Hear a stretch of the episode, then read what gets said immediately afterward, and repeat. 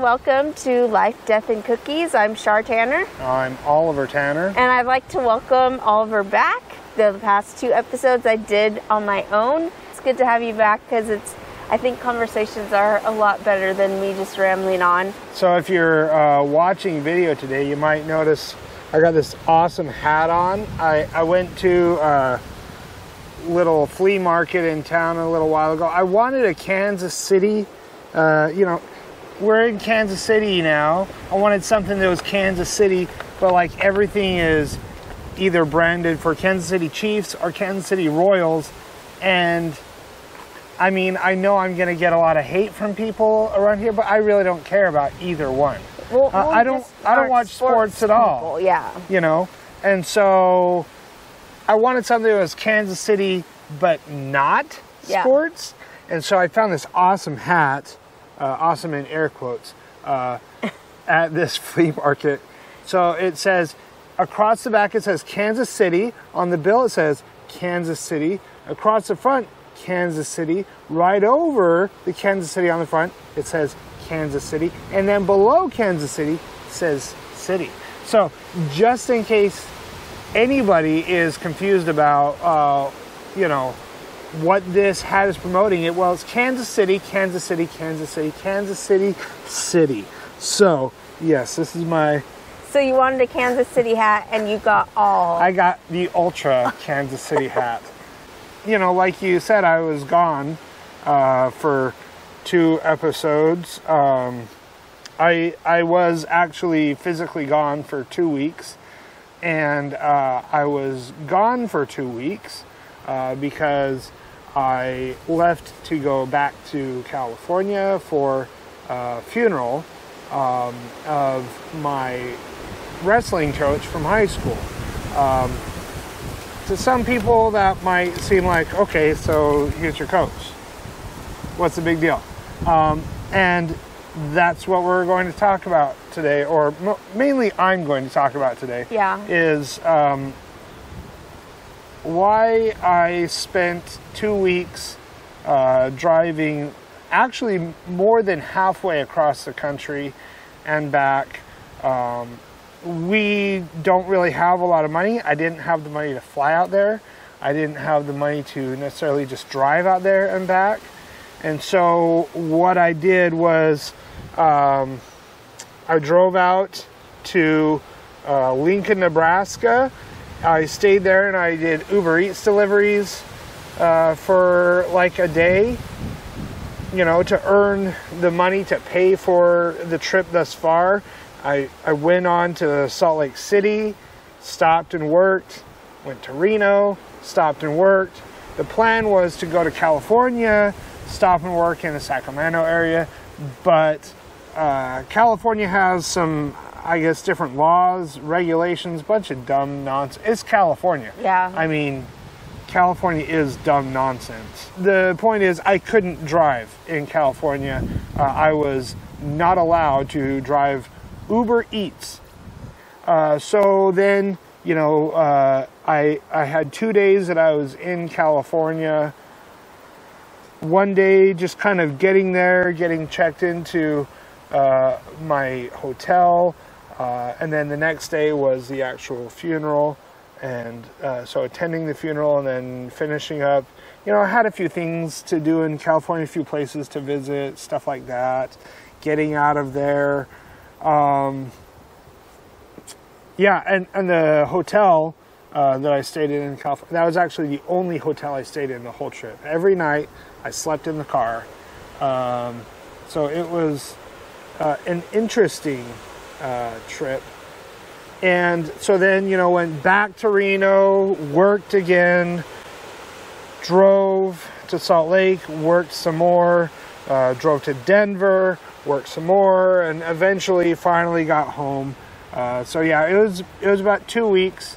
It was not uh, really party time at all. Um, I was, you know, eating on a budget, traveling on a budget, sleeping in the car, and uh, getting to know the showers at truck stops, uh, which I had never used before until this trip. And I gotta say, some of those showers pretty darn nice. I was really surprised. Uh, first time in my life I've ever actually used one of those rain showers where like the head was like set into the ceiling and I was like Oh, wow. I was like, dude, really? A truck stop? All right, whatever. So anyway, yeah. Uh, I think from now on we might just do all of our showers at truck stops. anyway, so uh, you know, so my coach, my wrestling coach, was named Mer. Well, he, he is still named uh, Merlin Kolb, and uh, I mean, so before we get into stories, I just got to say, uh, what more awesome name for a wrestler could there be than Merlin? I mean, it's just magic. Yeah. You know what I'm saying? Uh, and so he uh, he was a wrestler in, in when he was in high school. He wrestled. He uh, played football. Uh, he wrestled, I think, at University of Pacific in California. Um, he uh, it was shortly after he finished with college, I believe, that he came in. He uh, coached um, at my high school, at Bear Creek High School in Stockton, uh, California, and he was my wrestling coach.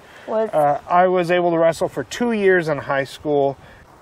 You know, apart from that, he uh, went and he got a lot of experience working on oil uh, rigs and stuff like that. And actually, he was a person who uh, he got really good at that. Like so good that people would come to him and ask him, "Hey, can you please come and help our guys out?" He was a site supervisor. He did, and even when he died, um, so he died in a car accident on September 11th uh, when he was out working, I believe, in Winnemucca, Nevada. Uh, so he was out on a job working. There was a car accident, and uh, unfortunately, he was killed. Um, but apart from that, uh, you know, there's a lot of stuff that I learned about him at his funeral. Um, apparently, he was like enthralled with and absolutely loved fishing his whole life. Like that was his real passion was fishing, and so I was able to see kind of through Facebook and uh, you know. I lost contact with him after high school yeah. found him again on Facebook and kind of kept in contact with him through the years with that. And so I kind of saw through Facebook that process of him moving to Bodega Bay in California. He started, you know, uh, with he bought a fishing vessel. He went through all the hoops and jumps and everything, and he became an actual uh, legal licensed uh, captain.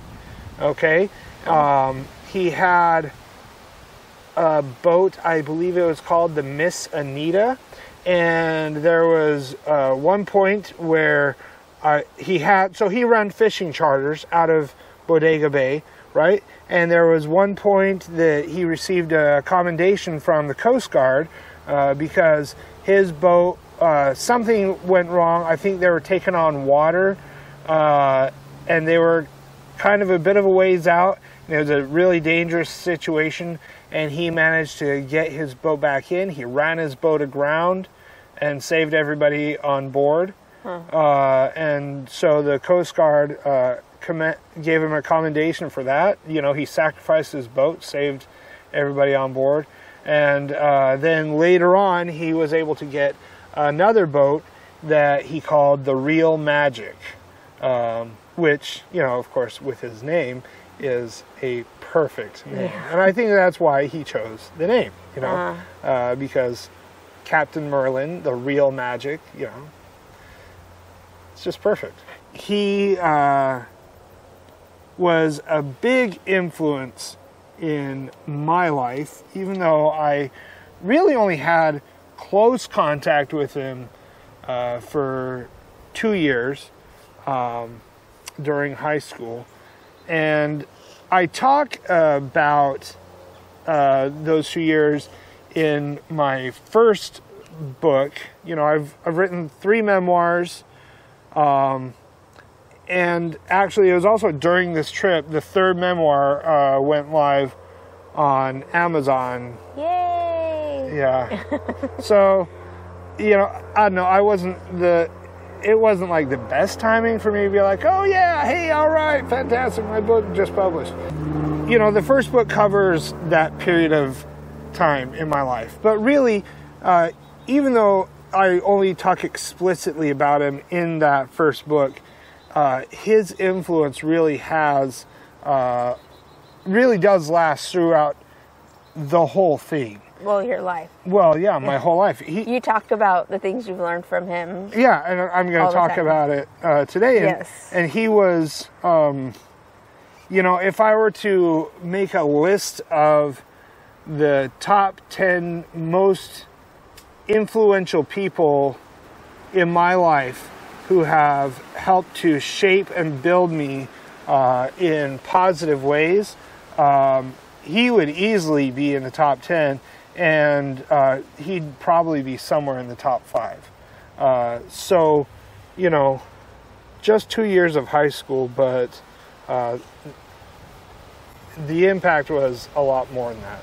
And so, to kind of try and share a little bit of who he was to me, what he meant to me, why he uh, meant so much to me, I thought about this a lot on my trip.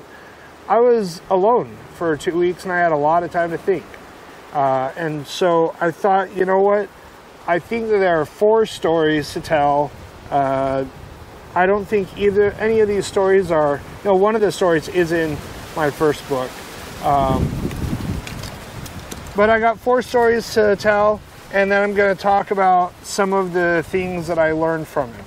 Uh, so the first story I'm going to tell is the story of my first varsity match.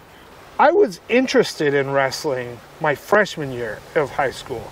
I grew up playing soccer. It was kind of that was the thing. Uh, every, you know, my oldest brother, he played soccer, and he was really good. Uh, like my understanding is that he carried his uh, school to the state tournament and basically won the state tournament for them. I don't know. He was really, really good, uh, extraordinarily good soccer player, and uh, I don't know if he would ever say it or admit it. I personally think he probably could have gone pro, but he did have some injuries and jacked up his knees pretty bad. And unfortunately, that kind of ended, you know, soccer as a real serious pursuit Yeah. for him. Uh, and so, you know, with with him uh, and soccer, and then everybody else kind of played. My dad had coached soccer at some point. He coached my oldest brother's team, right? And so my parents kind of had this rule that you had to play some sport. And so uh, I played soccer those first two years, and I wanted to wrestle, but my parents wouldn't let me wrestle. My parents were not uh, what one might call supportive parents. Uh, in fact, so all I ever heard from my parents was that I was stupid, that I was worthless, that I was weak, that I was a little wuss, uh, all of this kind of stuff. And uh, anytime that I even tried to entertain the thought of wrestling, I was quickly laughed and uh, mocked and teased down and told, you know, that I was too weak and too, you know, everything else. I mean, this isn't what you're talking about, so I- don't even know this. What made you interested in wrestling then? I don't know what it was. I think uh, part of it was in a in a. I think part of it was trying to prove that I wasn't Oh, what? the a wuss, Yeah. a weakling. Okay. Uh, you know, all these things that people were telling me that I was, Mm-hmm. and not necessarily trying to prove to anybody else, but prove to myself. You know, Uh-huh. and well, and I don't know. There was just something about wrestling that I really that really appealed to me. I I really wa- liked the individual nature of it. I had never done an individual sport. Soccer is very much a team sport, and it helped uh, the teams that I was on uh, in high school they sucked. Okay, we never won anything. Uh-huh. Like we might have won one or two games. Anyway, uh, I really wanted to get into wrestling. Uh, I had another friend in high school who was also kind of interested in wrestling. Um, that might have helped as well. Um, but anyway, uh, I figured out my parents' game in high school. And so my junior year, I just didn't go try out for the soccer team. I was like, oh, okay. So you're not going to let me wrestle, but I'm doing soccer, so I'm doing your stupid, you have to play a sport requirement. So, you know, soccer is in the fall, wrestling is in the winter. And so I just didn't try out for the soccer team. So if I was going to do a sport, Yeah. wrestling was it. And so my parents kind of uh, begrudgingly relented. Anyway, we're getting caught in the weeds here. Let's get back on track. So, first story is my first varsity match. So, I started wrestling really as a junior in high school. Okay.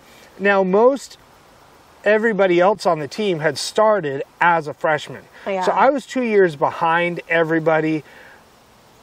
I'm coming in, you know, older than most of the people on the team, and uh, I don't really know anything. And so, you know, of course, uh, the best I could hope for was a spot on the JV team. And the way that wrestling works is there's only one spot on the varsity team or the JV team uh, per weight class. Oh. Okay, so um, you wrestle uh, within the wrestling team. You wrestle for your spot on the team. Oh. So you, if you're going to be on the varsity team, you have to beat the varsity wrestler. If you want to be on the JV team, you have to beat whoever's in the JV spot. Otherwise, you're on the team, but you're not going to wrestle at You're a match. mainly a bitch You- warmer. yeah. You're basically, you know, working to try and get good enough to get onto one of the two teams. Interesting. And so, you know, there are some tournaments, there are a few tournaments where everybody gets to go and wrestle um, for, you know, JV team or for the extras. You know, everybody gets a chance to wrestle at tournaments. Tournaments are a big thing in wrestling. It's not just matches against uh, other schools, uh, although that's a big deal as well. And uh, so, my first year, I'm on the JV team uh, because I'm new and I don't really know anything. I was wrestling the 145 pound weight class, and um, you know, I was there to prove something to uh, myself and whoever else, and all the people who kept telling me that I was, you know, a weak little uh, pissant, basically. So there was a tournament uh, one weekend, and uh, I asked Coach Kolb, uh, you know, I said, hey, can I come along to the tournament and just observe? Yeah. And I go, you know, and if an opportunity comes up for me to wrestle, then, you know, that'd be great. I'd love that. You know, something could happen. You never know. And so he was like, yeah, okay, Tanner, sure. And, and he did. He called uh, everybody for the most part by the last name. Okay, so he's like, okay, Tanner, sure, come on up with us. And so I was like, okay, cool. And so I think he knew that I was a person who was hungry, right? He knew that I was looking uh, to get better. He knew that I wanted something. And while we were there, it just so happened that our uh, varsity 145 pounder, uh, something happened and he was feeling kind of sick. And so um, we were, uh, so he had a match coming up. And my coach comes to me and he's like, okay, Tanner, you're in. And I was like, really? Seriously? He's like, yeah. As of right now, you're our varsity wrestler for this match. Had you ever done JV? Oh, I'd wrestled a few JV matches. Okay.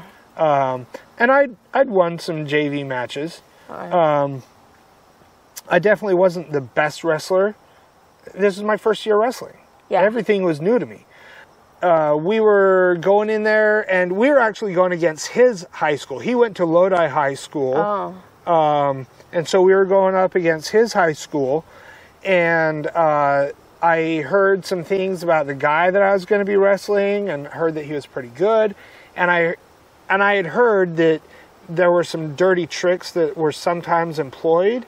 Uh, one of those tricks, uh, so I apologize for any sensitive ears, but uh, one of those dirty tricks is sometimes guys would like grab your nuts and like squeeze, and all it does is it just creates pain, Uh-huh. right? It's a dirty trick. It it just causes pain, and it's intended to break a person's concentration and to uh, make them give in, right? And I, so we go in, and I went in there, and I was already like, okay, this is my chance. I can't blow this. I've got to go in there, and I'm, you know, all bets are off the table. I'm going in there uh, full speed, and uh, yeah, I was I was ready to go in and prove something, right?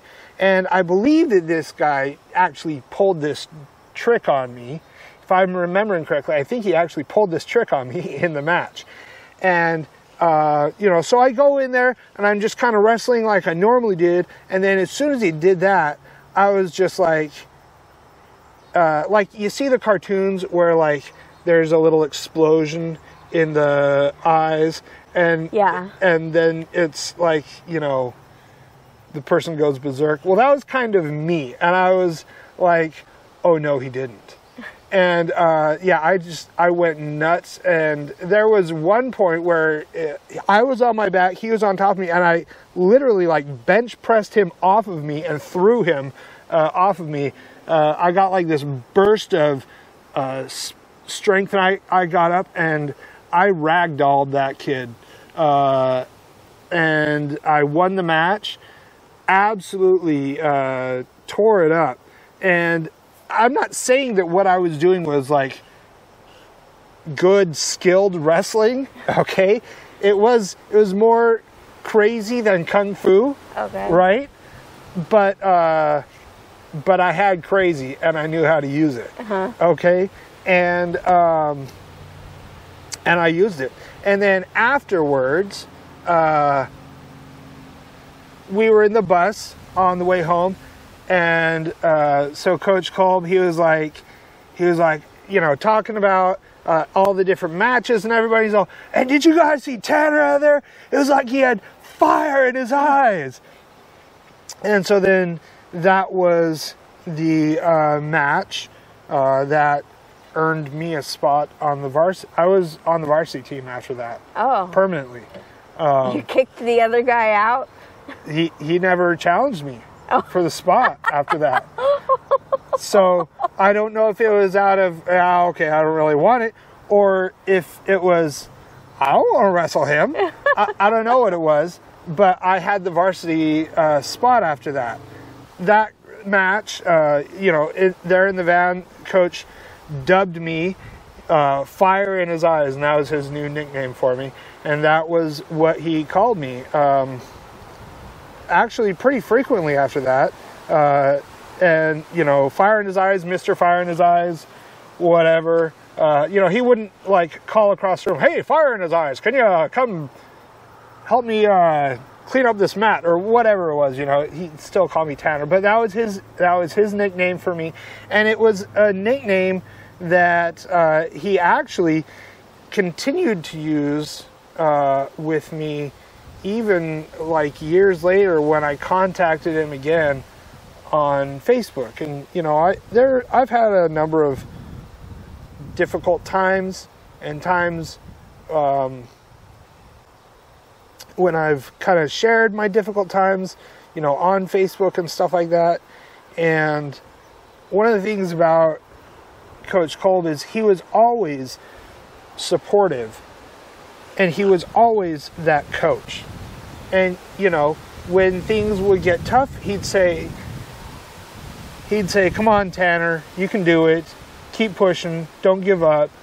And and he still called me fire in his eyes. He's all and um, you know, I I get it. It sounds cheesy, it sounds corny, uh, fire in his eyes, ooh, you know, whatever. And I, and I got some teasing from my teammates and all that kind of stuff.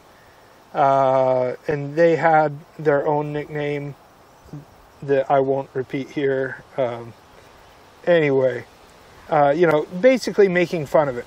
But it meant something to me because nobody, it, to me, it was, I mean, it was a thing that came from something that I achieved. It came from something, it was based on an experience where I went out and I did something and I proved myself and he recognized it. That was not a thing that happened in my life. Yeah. People did not say nice things about me.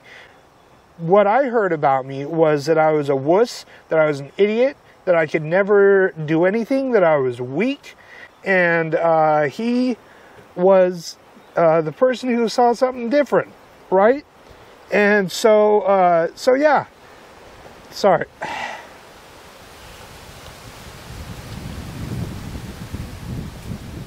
So it meant something to me.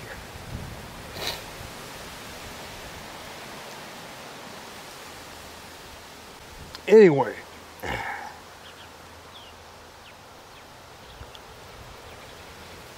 So let's move on to the second story. Sorry, I'm getting all.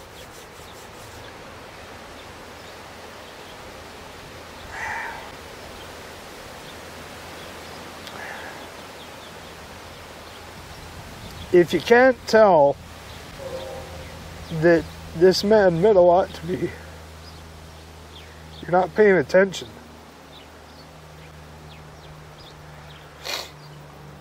So anyway, um, let's. I'm going to move on to the next story. The second story, because we don't have all day, we need to move on through these.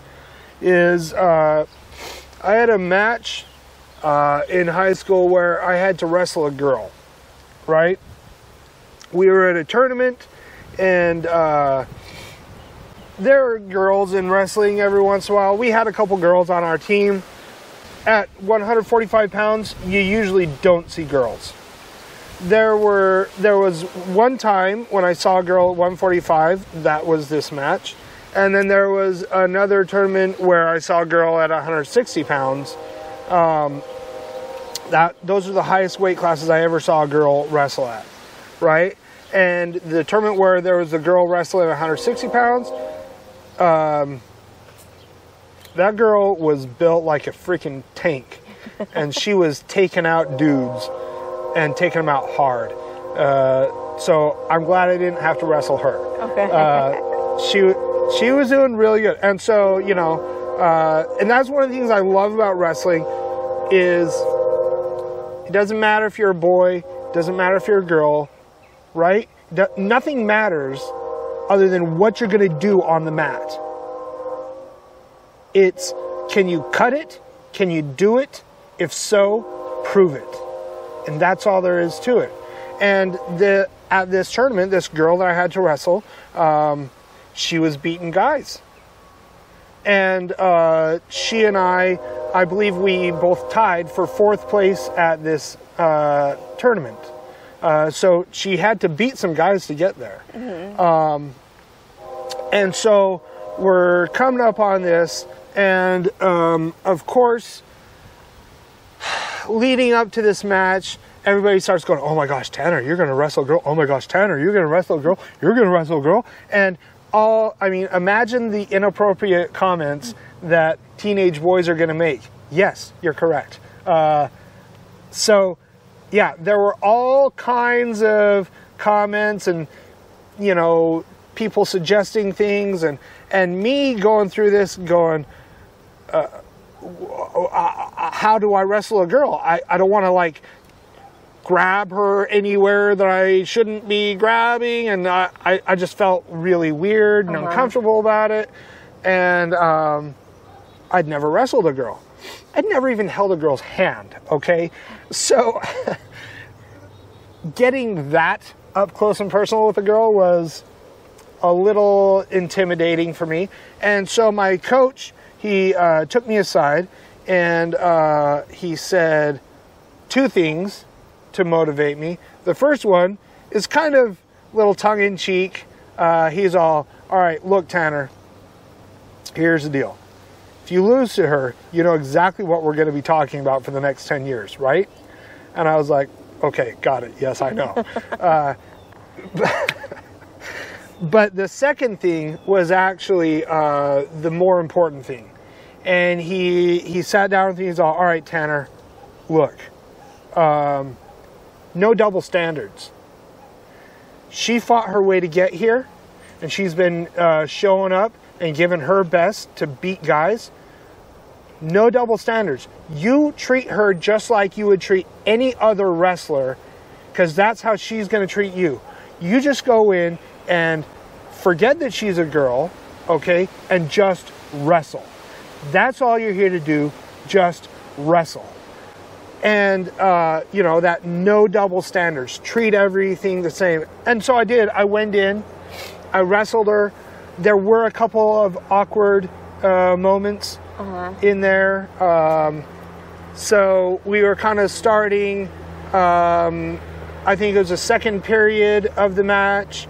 So wrestling matches are made up of three two minute periods okay? You wrestle for two minutes the ref stops you and then uh, you know generally there's a flip of a coin and um, whatever color comes up, that wrestler gets to choose either neutral, top, or bottom. And so, bottom, you're on your hands, knees, top, you're on top with your hand on their elbow and then the other hand on their belly button, right?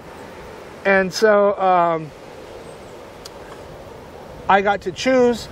Uh, I chose top, okay? And so I'm behind her with my hand. And, and what I tried to do is I tried to reach under, grab her wrist, and uh, pull it under. So it's like a table with three legs, right? Uh-huh. One leg falls down and the whole table tips, yeah. right? And I was trying to get her to tip forward and then use that momentum with her arm to pull her through and then roll her over onto her back so I could cinch it up and get the pin. So this girl happened to be very well endowed. Um, and I tried reaching across and something got in the way of my hand. Uh, and I tried a couple times and finally I think like the third or fourth time I I got her wrist and I completed the move. I wasn't trying to do anything, but look, things happen. It's a wrestling match and you know, I just had the adrenaline pumping through my head. I'm just trying to win, mm-hmm. you know. And of course, after the match, I got more of the inappropriate remarks and uh, stuff like that from teammates, whatever. They're teenage boys. Uh, so, uh, which doesn't make it okay. Okay, look, I know we live, but they are teenage boys and they're gonna make it inappropriate remarks. Go hang around some teenage boys uh, for a while and where, when they're just hanging out and you'll probably hear them. Uh, anyway, um, so uh, I did win the match. I beat her, but you know, it kind of taught me that whatever it is that you're approaching in life, uh, whatever your opponent is, no double standards, right? If somebody, if you're in some kind of a contest with somebody, whoever it is, if they're willing to step on that mat with you, and if they've earned their spot to be there, it, you show them respect right? Yeah. And I do, I have nothing but the deepest respect for everybody I wrestle, right? And you show them respect by giving everything you've got. Every time. You don't hold back, uh, you don't uh, make exceptions. And so I did. I held nothing back and I went in and I won that match. So the third story uh, that we'll talk about was uh, the story of when I. So in my career, my wrestling career, so to speak, um, I only earned one medal at a tournament. And um, nowhere near as many as some of my other teammates who had a lot more experience, um, a lot more skill. Uh, like I said, I wasn't the most skilled wrestler. Okay, I had a lot to learn. I really could have used those two other years. Yeah. But, you know, making varsity my first year, I can only imagine where I could have gone had I had those other two years. Yeah. Um, Anyway, uh, so we went to a tournament. This was my senior year, right? So I have one year of wrestling under my belt now. Uh, we go to a tournament. It's kind of towards the beginning of the season, and when you go to tournaments, your team still stay. You know, high schools come as teams, Yeah. right? And a lot of times high schools will go, and sometimes they'll have like an extra wrestler or something like that. And some of these extra people, uh, they kind of get grouped together to create uh, another team that's not really, uh, it's just made up of wrestlers from lots of different high schools. And they call it the All Star team. And the All Star team is kind of a misnomer. Um, it's it's almost like uh, uh, making fun of the wrestlers. Because the all stars are typically not the all stars. Yeah. It's you know kind of oh yeah you're you're on the all star team. Hey good job. And so I got put on the all star team and I was not very happy about it. But you know I wasn't gonna go and mope. I was like okay you know what? Fine you want to put me on the all star team? Fine.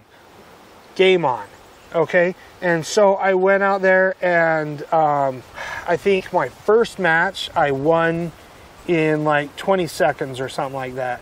I i was just kind of pissed off and uh, you know that fire in my eyes whatever you know?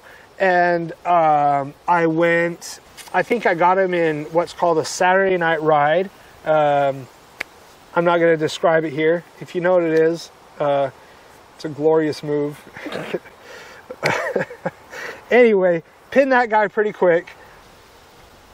And then I went on to my next match. Next match, I went in, and uh, this one was, you know, again, I was just there and I was ready to destroy and I was ready to fight. And I, this match, I had the guy in a three quarter Nelson and I was trying to cinch it in and uh, pull him over to where you know you kind of get him. Um, you don't understand what three quarter Nelson is. Anyway, you got to twist him a little bit, get his back exposed, pin him. He was resisting a lot, and I was just kind of of the mind. I was like, "Oh no, you're not." And by this time, I was wrestling. I don't remember if it was 150s or 162s, but I wasn't 145 anymore. I had uh, actually gained a lot of muscle weight over the summer. Uh, I grew a lot in high school. I went from freshman year, five foot nothing, barely 100 pounds, to senior year, six feet tall, and uh, you know 160, 175 pounds. So I changed a lot in high school. Anyway, he was not wanting to turn. I was like, you know what? I don't care if you want to go, you're going. And so I pulled and I just cinched it in real tight. And I hear three audible pops pop, pop, pop. And uh, after I hear that, then he, he, he folded. I, I, I didn't actually fold him in half, okay, but he, he folded as in uh, I, he let me pin him immediately. And so I pulled it in, I got the pin, ref pounds the mat, and I let go, and he uh, slumped over immediately and started grabbing his side and groaning. So I think I broke three of his ribs. Uh, I felt a little bit bad afterwards, uh, but uh, at the same time, I was kind of like, you know what? This is wrestling. You're gonna step on the mat, you might get hurt. Sorry, dude. Uh, and I was, I was there, you know, and I had that fire in my eyes all day long. Uh, I did eventually uh, lose that day. Um, and I didn't even know where I was in the tournament. And it wasn't until the end of the day, we're on the bus. So the coach is on the bus, he's handing out medals, and some of these guys, you know, it's like, hey, and Alan, another gold medal. You know, it's like, okay, yeah, Alan, of course, he always gets a gold medal, Yeah. right? Um, and or whoever it was, you know, and so uh, you know he's handing out the medals, and then he goes, and for the All Star of the All Star team, Mr. Fired is Oliver Tanner, and I, and I won a bronze medal, right? And I didn't even know it, so I got third place in that tournament, and it was like the best moment of my wrestling. Uh, I mean, look, anytime you win a match, when when the ref raises your hand at the end of the match, there's no greater feeling. I mean, it's not the same as winning a soccer game Uh-huh. or any other kind of a team sport. You know, um, when you win a wrestling match, because it's everything that you have and everything that somebody else has, and it's an absolute battle of I'm throwing everything that is me against you. You're throwing everything against me, and when you win that contest, uh, there's nothing like it. But you know, to have that uh, moment, that was it was uh, one of my finest moments. And then uh, when I got home, kind of one of my it led to one of my one of those high points when I was a teenager with my parents. And it's kind of sick that this is a high point, but I got home from that tournament. You know, I'm in the kitchen trying to get something to drink or something. I don't know. And my dad walks in the room and he sees me there, and I still got my warm up suit on and my singlets kind of, you know, top of my singlets hanging out the side as it does, you know, and and uh, he's like, oh, well, how, how about you get your butt kicked today, huh?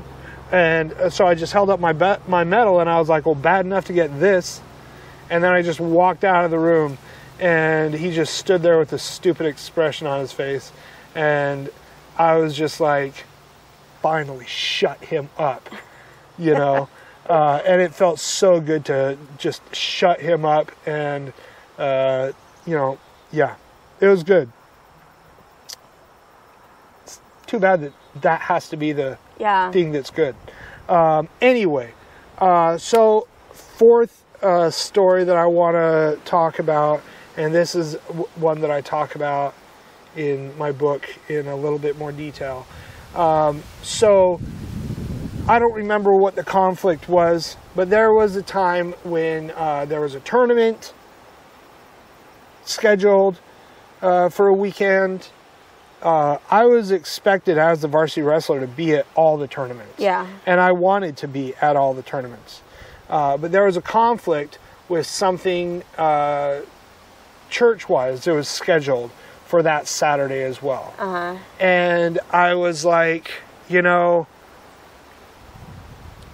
I don't know which one. I, I, I wanted to do the church thing, but I wanted to be there for my team. And I had heard all of these stories from other people about times when church conflicts with sports, right? And I'm sure you've probably heard the stories too, Yeah. where, you know, the coach goes, "Well, look, you know what? Your priority is to the team. You need to show loyalty to the team, and and you're here for the team Yeah. sport comes first. And, you know, people having these confrontations with their coaches where they got to like stand up for their religion and, well, I am standing up for what I believe in. Uh-huh. Right. And so I'm like, okay, great. So am I going to have to have one of these moments here? Uh huh. And um, so I went, and it was after practice. I went to Coach Kolb and I was like, hey, coach, um, so there's a thing on Saturday. It's kind of uh, conflict. I, I mean, I guess I don't have to go to it, but I, I'd kind of like to, and I'm I don't want to let the team down, and I don't. I, I'm not sure what you want what you want me to do about it. And he just kind of looked at me, and he he didn't even and before I could even finish explaining, you know, I'm in the middle of trying to explain this thing away and trying to figure out Uh-huh. what to say about it. And he he just stops me. He's all, Tanner, God always comes first. Do your church thing. Your spot on the team is secure. And just, I mean, he, he looked at me like it was ridiculous that I should even think to do anything other than put God first. And this was this is another one of those things. This is who he was. He was a person who did put God first. Now, he wasn't the same religion as me. I don't know that he even knew what religion I was. you know? Uh, but it didn't matter. Uh, the only thing that mattered was you put God first. And it wasn't, well, uh, I don't know, let's balance this with the needs of the team and you need to show your devotion to the sport. He knew my devotion to the sport, he knew my devotion to the team, but my devotion to God was more important. Uh, and the immediacy and the readiness with which he said that, uh, I mean, in a way, it almost kind of made me ashamed that I wasn't that person who automatically said, you know what? God comes first. Sorry. You know, and I was kind of waffling. And he helped me to see a good example of somebody who really said, you know what? God comes first. Do what's right and then deal with things after. God comes first. And that's something that I've held to ever since that experience, and I've always remembered it. So, things that I learned from wrestling and from Coach Kolb specifically. Um, toughness is one of those main themes. Um, one of those things about wrestling is we would get pushed to our limits and past our limits. You might think that you can't run anymore. You might think that you're tired. You might think, oh, I can't do anymore. I'm all worn out. And you're wrong. Okay? Uh, about 90% of the time, when you think you've hit your limit, you're wrong. Because, and this is kind of one of the things that I learned in wrestling, because we would get pushed up to that point where like, Coach, I'm dead. I can't do it anymore. And there was a phrase that uh, we learned and uh, that we used in practice, okay, when we would be uh, asked to do things, you know, we're all dead. At the end of practice, end of practice, after we've been giving 100% for two hours, uh, we would cool down with things like 800 jumping jacks, um, 200 push ups, 300 sit ups. That's our cool down, Yeah. right? And uh, we would uh, a lot of times do them together, uh, and people would get tired, people would want to collapse, and what you do when you feel like you're going to collapse is uh, he would yell at us, he'd kick our butts, and he'd say, No, you're not quitting, keep going. And your response is, I can do it, coach. I can do it, coach. Uh, and so, and then you you come to that limit, and then you go further. And then when you go further, then you realize, oh, that wasn't my limit. Oh, my limits are actually further than I thought they were. Oh, I can actually do more than I thought I could. And uh, so, you know, it, it was the it's the ability toughness. The way I look at it is the ability to take uh, punishment, take uh, pain, and go to your limit and get up and keep going and push past your limit and keep expanding your limits and the ability to keep going and keep going and keep going uh, no matter what. Um, and yeah, they demanded everything from us, and we gave everything that we had to them. Uh, my, well, Coach Kolb, and uh, I've been neglecting to talk about Coach Eckroth. So Larry Eckroth was the assistant coach, and Larry Eckroth was just as much a part of all of this as Coach Kolb. Um, and I was I was I was able to see uh, Coach Eckroth at the funeral, and uh, it was only a moment, but it, it was enough, and it was it was really great to be able to see him, and, and I remain in contact with him on Facebook uh, still. Um, so another thing I learned from him, um, so kind of related to all that pushing and being demanding of others, while also being full of love for uh, them, right? And so my parents kicked my butt, but there wasn't love coming from my parents. There was denigration, there was mocking, there was insults, there was uh, just belittling, and you're stupid, you're worthless, you're never going to achieve anything, you're never going to do anything, you're never going to be anything. This is what I got from my parents. my coach kicked my butt. And, but he believed in me. He, I mean, we would do ridiculous exercises. Like, I'd put a 215 pound dude on my back and skip across the room and go back and forth, skipping across the room with a 250 pound guy on my back. That's super fun.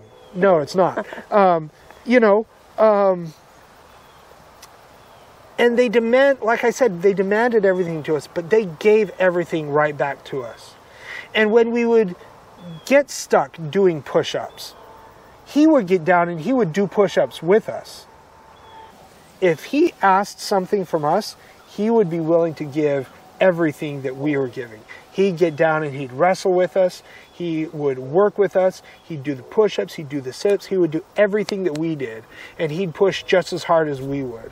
Um, Self discipline and determination. Uh, and that's summed up in a phrase that I heard uh, shouted from them uh, over and over and over. How bad do you want it? Right?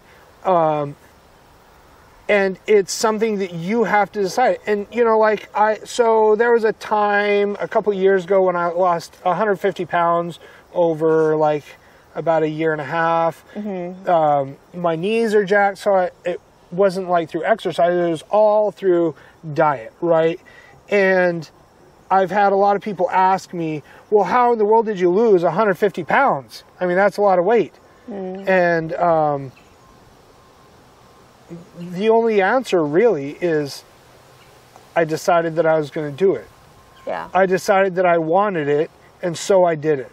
And really, it that it comes down to that. It's that self uh, discipline. When you decide that you want something bad enough, then you'll do it. If you're not doing it, it's because you clearly don't want it enough. And so, you know, when you're coming up against that wall, when you're coming up against that thing that's really difficult to do, you have to ask yourself, how bad do you want it? What are you willing to do to uh, achieve it? How hard are you willing to fight? What are you willing to do? What are you willing to sacrifice? How bad do you want it? Because if you want it enough, you will push yourself uh, to your absolute limits. You won't push yourself till you're tired and then go, oh, I'm tired. I've tried. Oh, but I'm tired. I can't do anymore. Okay? Um, and this is, you know, part of that pushing yourself to your limits. Um, and all of that together also led to the development of integrity. Okay? And integrity is a thing that's really big and really important to me. And this is all part of that fire in his eyes thing, you know. Um, mm-hmm. I, I heard other uh, parents of other players. Uh, some of these parents were uh, guys who wrestled when they were younger, uh-huh. right? And they were they would say, you know, Oliver, he's not uh, the most uh, technical wrestler.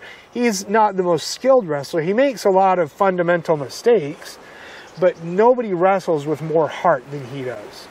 Nobody goes out and wrestles like he does. Uh-huh. And it was that thing, you know, early on in my uh, time wrestling, I would lose a match, and you sit down and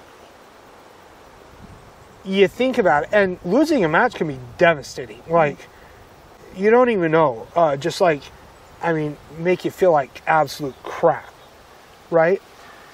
And I thought about it. What is it that makes me feel so bad after losing a match?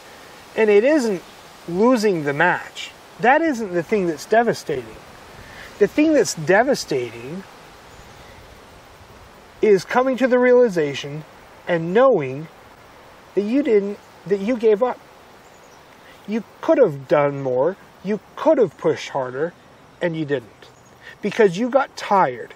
Because you, uh, you know, you were like, well, I tried. And, and, you know, I'm a person, I don't like excuses, okay? And part of that is because an excuse uh, you know, I could give all kinds of excuses at the end of a match. I could go, oh, well, you know, it's just that, well, see, the thing was, but if I didn't give 100%, then I knew it. And the excuse was nothing but a bunch of bullcrap that I was repeating just to try to make myself feel better. But at the end of the day, I still had to live with myself. And I knew when I didn't give 100%. And so the only remedy to help me live with myself after a match, the only remedy to help me to be okay with, you know, I wrestled guys who won state tournaments, way more skilled than I was. I wrestled guys who were far stronger than I was. There were some guys who, you know, uh, a lot of wrestlers are short. Uh huh. They have a lot less bone mass, which means that in the weight range, they can pack on more muscle mass, Yeah, right? yeah. And some of these guys are short and stocky, and they're just bulging muscles everywhere, right? And uh, I was, you know, senior year, I was six feet tall. That's tall for a wrestler. And uh, so, you know, some guys that I wrestled were clearly stronger than I was. Some guys who I wrestled were clearly more skilled than I was. And I didn't win all my matches. And so, how did I live with myself after a loss? Uh, and the only way that I knew to live with myself was to go out there and be that Mr. Fire in his eyes and throw everything out there, give it everything that I had. And I knew what 100% was. And I knew when I didn't give 100%. And uh, that's why I, you know, I didn't have the best record uh, as far as wins, losses, all that stuff. But I am proud of my time wrestling, and I am proud of what I achieved as a wrestler, because my really my greatest opponent was myself, right? And it wasn't really about stacking up wins. It was about going out there and giving 100% and proving something to myself and be and beating uh, this weakness that I had inside of me and it was about that integrity and so you know it kind of built that idea of integrity with me where anything less than 100% isn't going to cut it and I know when I've given 100% it's it's one thing to fail at a thing because it doesn't work out. It's another thing to fail at a thing because you gave up. In the latter of those two, you are the failure. Yeah. And so the only way to trump that is to make sure that you are not the failure.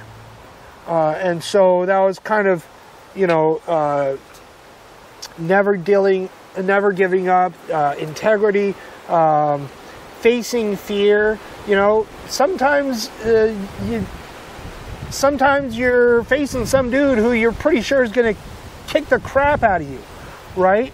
Um, and you just got to step forward and do it anyway. Yeah. Um, and you just move forward, and that's all there is to it. Uh, dealing with physical pain, we're going to get to that at the end, actually, when we do the cookies. Um, yeah. So, integrity without self deception, putting God first, and um,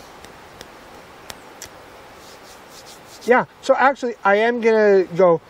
So, we're pretty much at the end, but there is actually one more story that I that I did want to tell. It's in my book, in the first book, Blessed, uh, available now on Amazon, as well as the second book, Cursed, and the third book, One, Blessed, Cursed, One.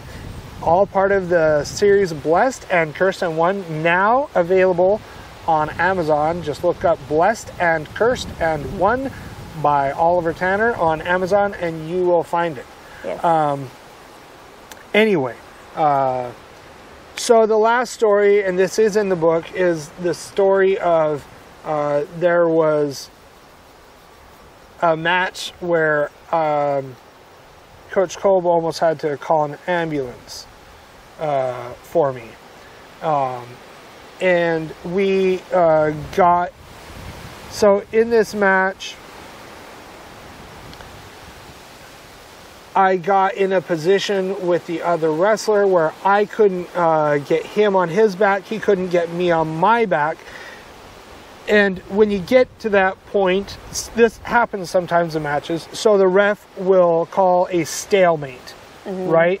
And he's saying, look, neither side is progressing. So he'll call a stalemate, he'll stop the match, and he'll have you both go back to the center of the mat. Uh, it, neutral position, both of you standing, facing each other, okay?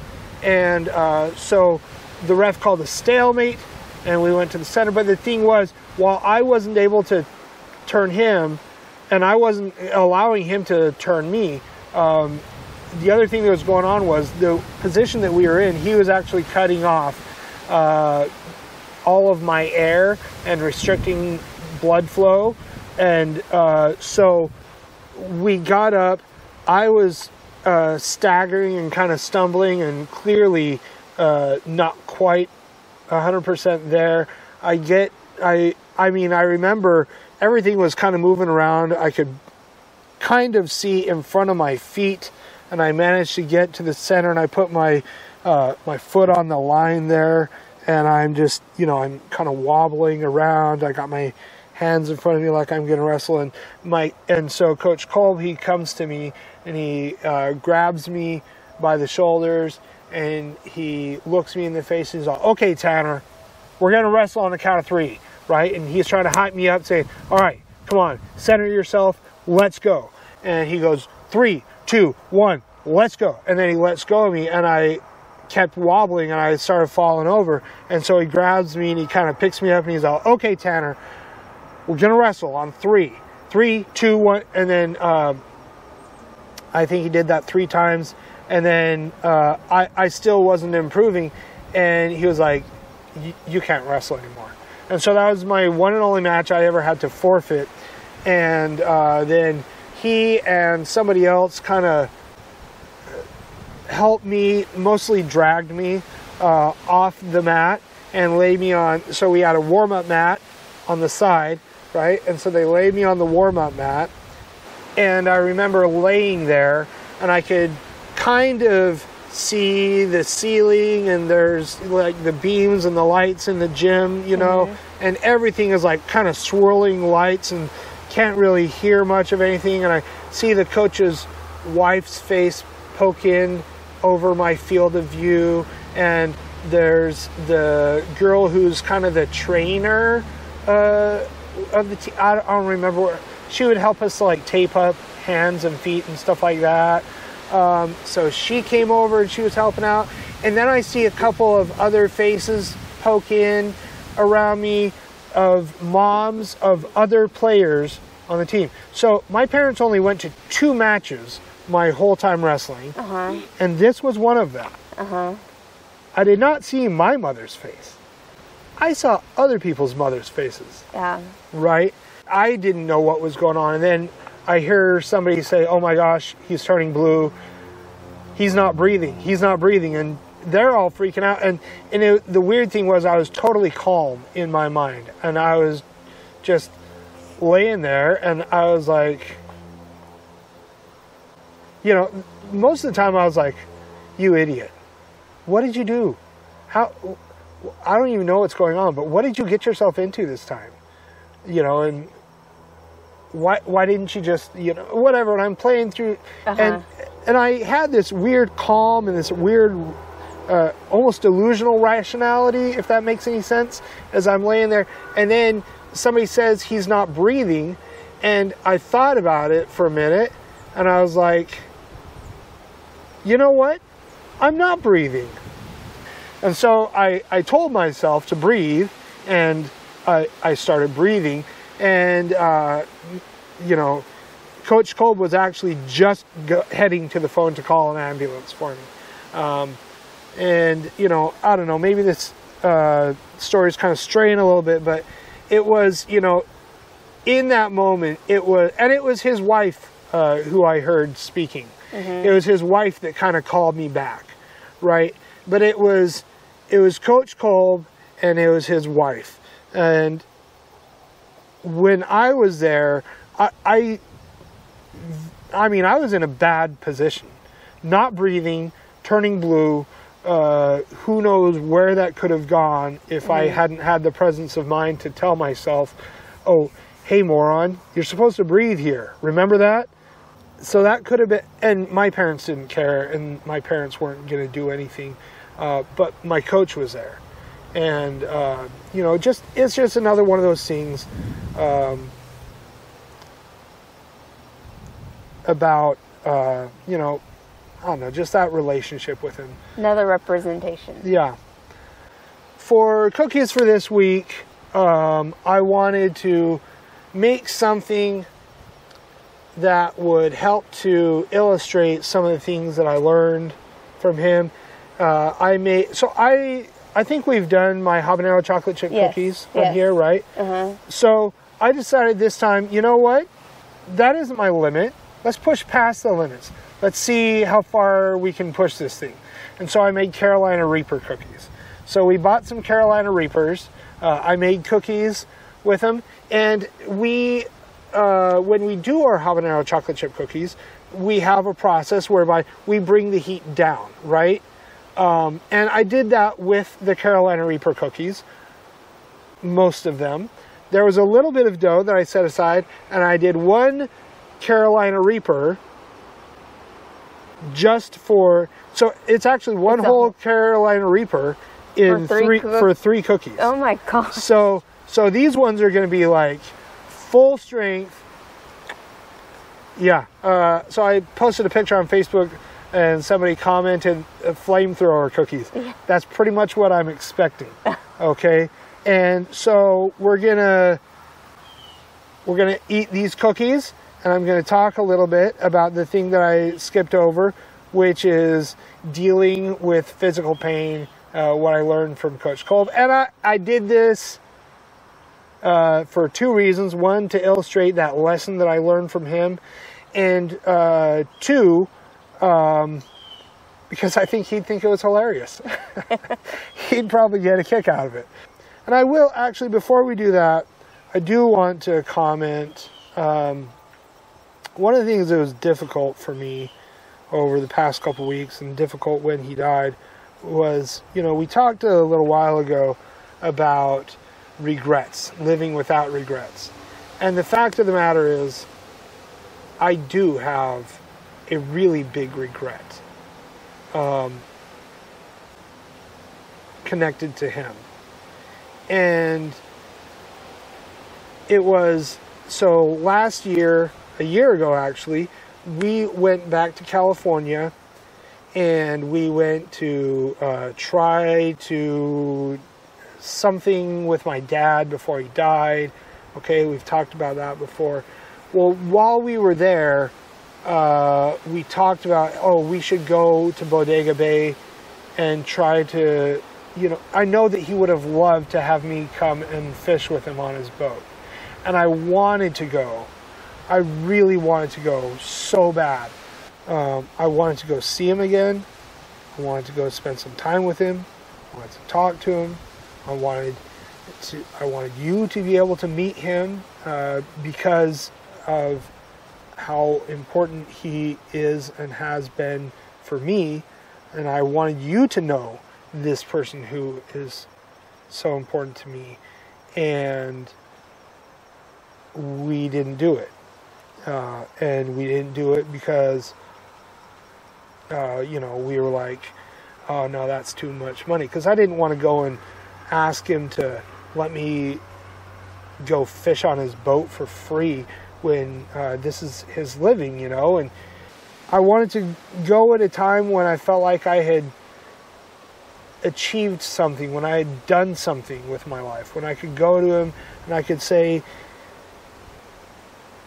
I took the lessons you taught me and I did something good with them.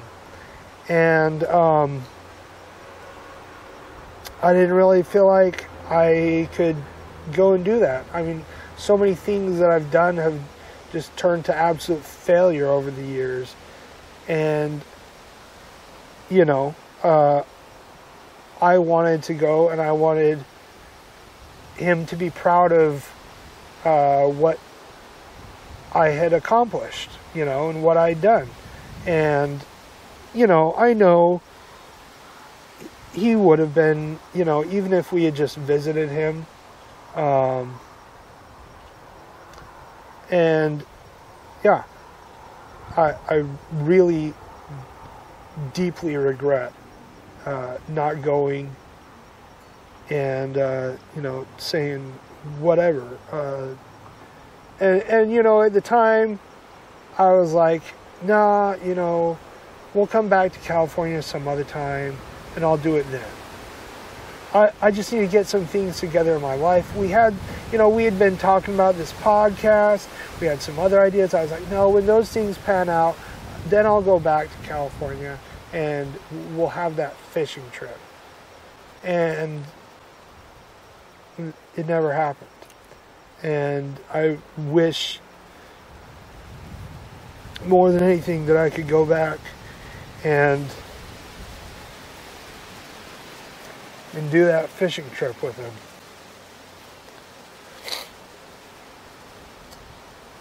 So, anyway, um, now that I'm tearing up anyway, we should probably eat some hot cookies and make an excuse for it. Yeah. So, we have our cookies, and we've got some milk with these. Char, I don't remember which one is the full strength one. You want to try first? No. I'm just kidding. I do remember. All right. So, doesn't this look delicious? They are really pretty. Carolina Reaper chocolate chip cookie, full strength. Well, mine isn't. Yours isn't. full bore, pardon the expression, balls to the wall.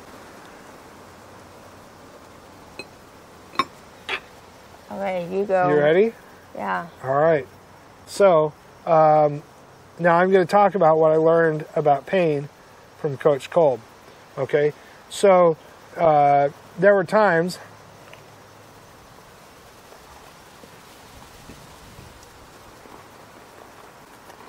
when, you know, in the middle of a wrestling match, that's really good. Um, when you would have people doing all kinds of things that would cause you pain. You know, you'd be sitting there, somebody's trying to rip off your head, wrench your arm off, whatever. And um, you can get caught up in the pain and go, oh my gosh, oh my gosh, oh my gosh. That's hot. And you can get caught up in the pain and freak out and panic. and um, have a little sip. I tried this earlier. This one's a lot spicier. And you can freak out and you can panic and you can do all sorts of things, right? And and you're gonna lose your focus and you're gonna lose, right? Or uh, you can, you, if you concentrate, you can actually separate yourself from the pain. And this is one thing that we talked about a lot: is that pain is all in your mind okay? And if you want, you can separate. And I remember times when I was sitting there, somebody's trying to rip off my arm.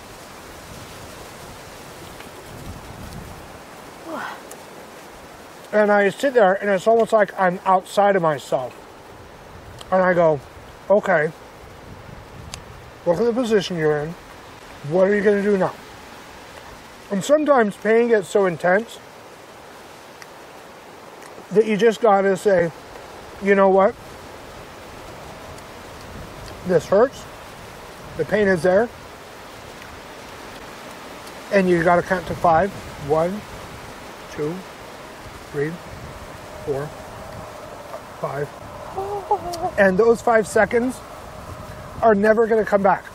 We've passed that. So now let's try to go five more seconds. One, two, three, four, five. And if I can make it through that, then I can make it through the next five seconds. And we go a little bit at a time. And I've used this actually over the years many, many times. I've had a lot of surgeries, right, Shar? Mm-hmm. And with every surgery, I take pain meds once and then never again because they always just make me feel sick. I don't like them.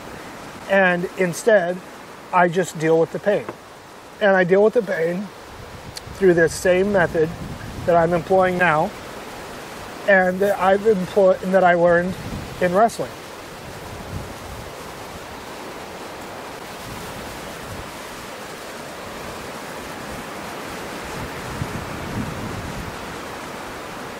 Look, this burns. Okay, I I feel this. Okay, I do. I feel all the pain in my mouth. I mean, they're freaking Carolina Reapers. those, those aren't cherry chips, guys. Um, and this is full strength. Okay, I feel all of it, but I can control how I react and I control what I do. I don't have to freak out, run around like an idiot, or go, oh my gosh, oh my gosh, it's so hot, I can't stand it, oh my gosh, what am I going to do? Right? You could do that That's how I'm If- feeling right now. if you choose it, or you can, or you can say, oh, I choose not to do that. I feel it, but I am the master of myself. This cookie doesn't control me. The pain doesn't control me. I control me. And when you can do that, are you sweating? Sometimes uh, emotional pain is a little bit more difficult. Psychological things can be a little bit more difficult. But physical pain, if you can handle that, there's a lot that you can handle. You just ate the whole thing. And then you can enjoy a whole cookie. Yeah, uh, I did just eat that whole thing, and it's actually it actually is a really good cookie. Yes, it is. I'm surprised because at home I could only, when I tried it, I could only have a bite. Um, I'm surprised I went that far. It's in my throat now. And look, so my mouth is burning, my lips are burning. Okay. I should give you a kiss right now. No. I don't think I'm going to kiss you for a day. That's harsh. Anyway, look, my mouth is probably going to be burning for a while. My mouth is on fire, okay? I'm not sweating right now. I'm actually really surprised by that. Well, Um, it's chilly out here. I'm surprised that I don't have a couple tears come out because sometimes if things do get hot enough, I sometimes you can't stop that uh, reaction. It's gonna burn for a while. It may well burn when it comes out later. okay, and uh, whether this burns for the next hour, whether it burns later coming out, whatever the case may be, I am the master of myself. And I don't have to freak out. And I can handle the pain because I know how. And whatever pain it is that you have, you can handle that too. You can master that too. You don't have to freak out just because there's pain. And, you know, it's just another one of those lessons of self mastery, self control. Never would have learned it if I hadn't wrestled. Um, so, You didn't even drink hardly any of your milk. No, well, I got a couple sips. Milk is good. Yum. It's burning down here, my esophagus or whatever. Just count to five. One, two, three, four, five. And you never have to go back to that. And if you could get through that, then you can get through the next five seconds. And if you can get through that, then you can get through the next five seconds after that. And sometimes in life, you just got to break it down like that, you know? And that's just the way that it has to be. Um, and that's this is how I learned, and this is how I deal with pain. another thing that I learned from Coach Kolb. Um, so anyway, thank you guys for joining us. Um, I hope you maybe learned a little bit more about me. Um, and, you know, I guess this episode is my tribute to Coach Kolb. Um, thank you, Coach, for shaping me, for making me uh, who I am in a lot of ways. Uh, thank you for your influence, and um, we're going to close out with our motto, Memento Mori, Usquergo Vivere, which is um, remember you will die, until then live. And uh, I can do it, coach.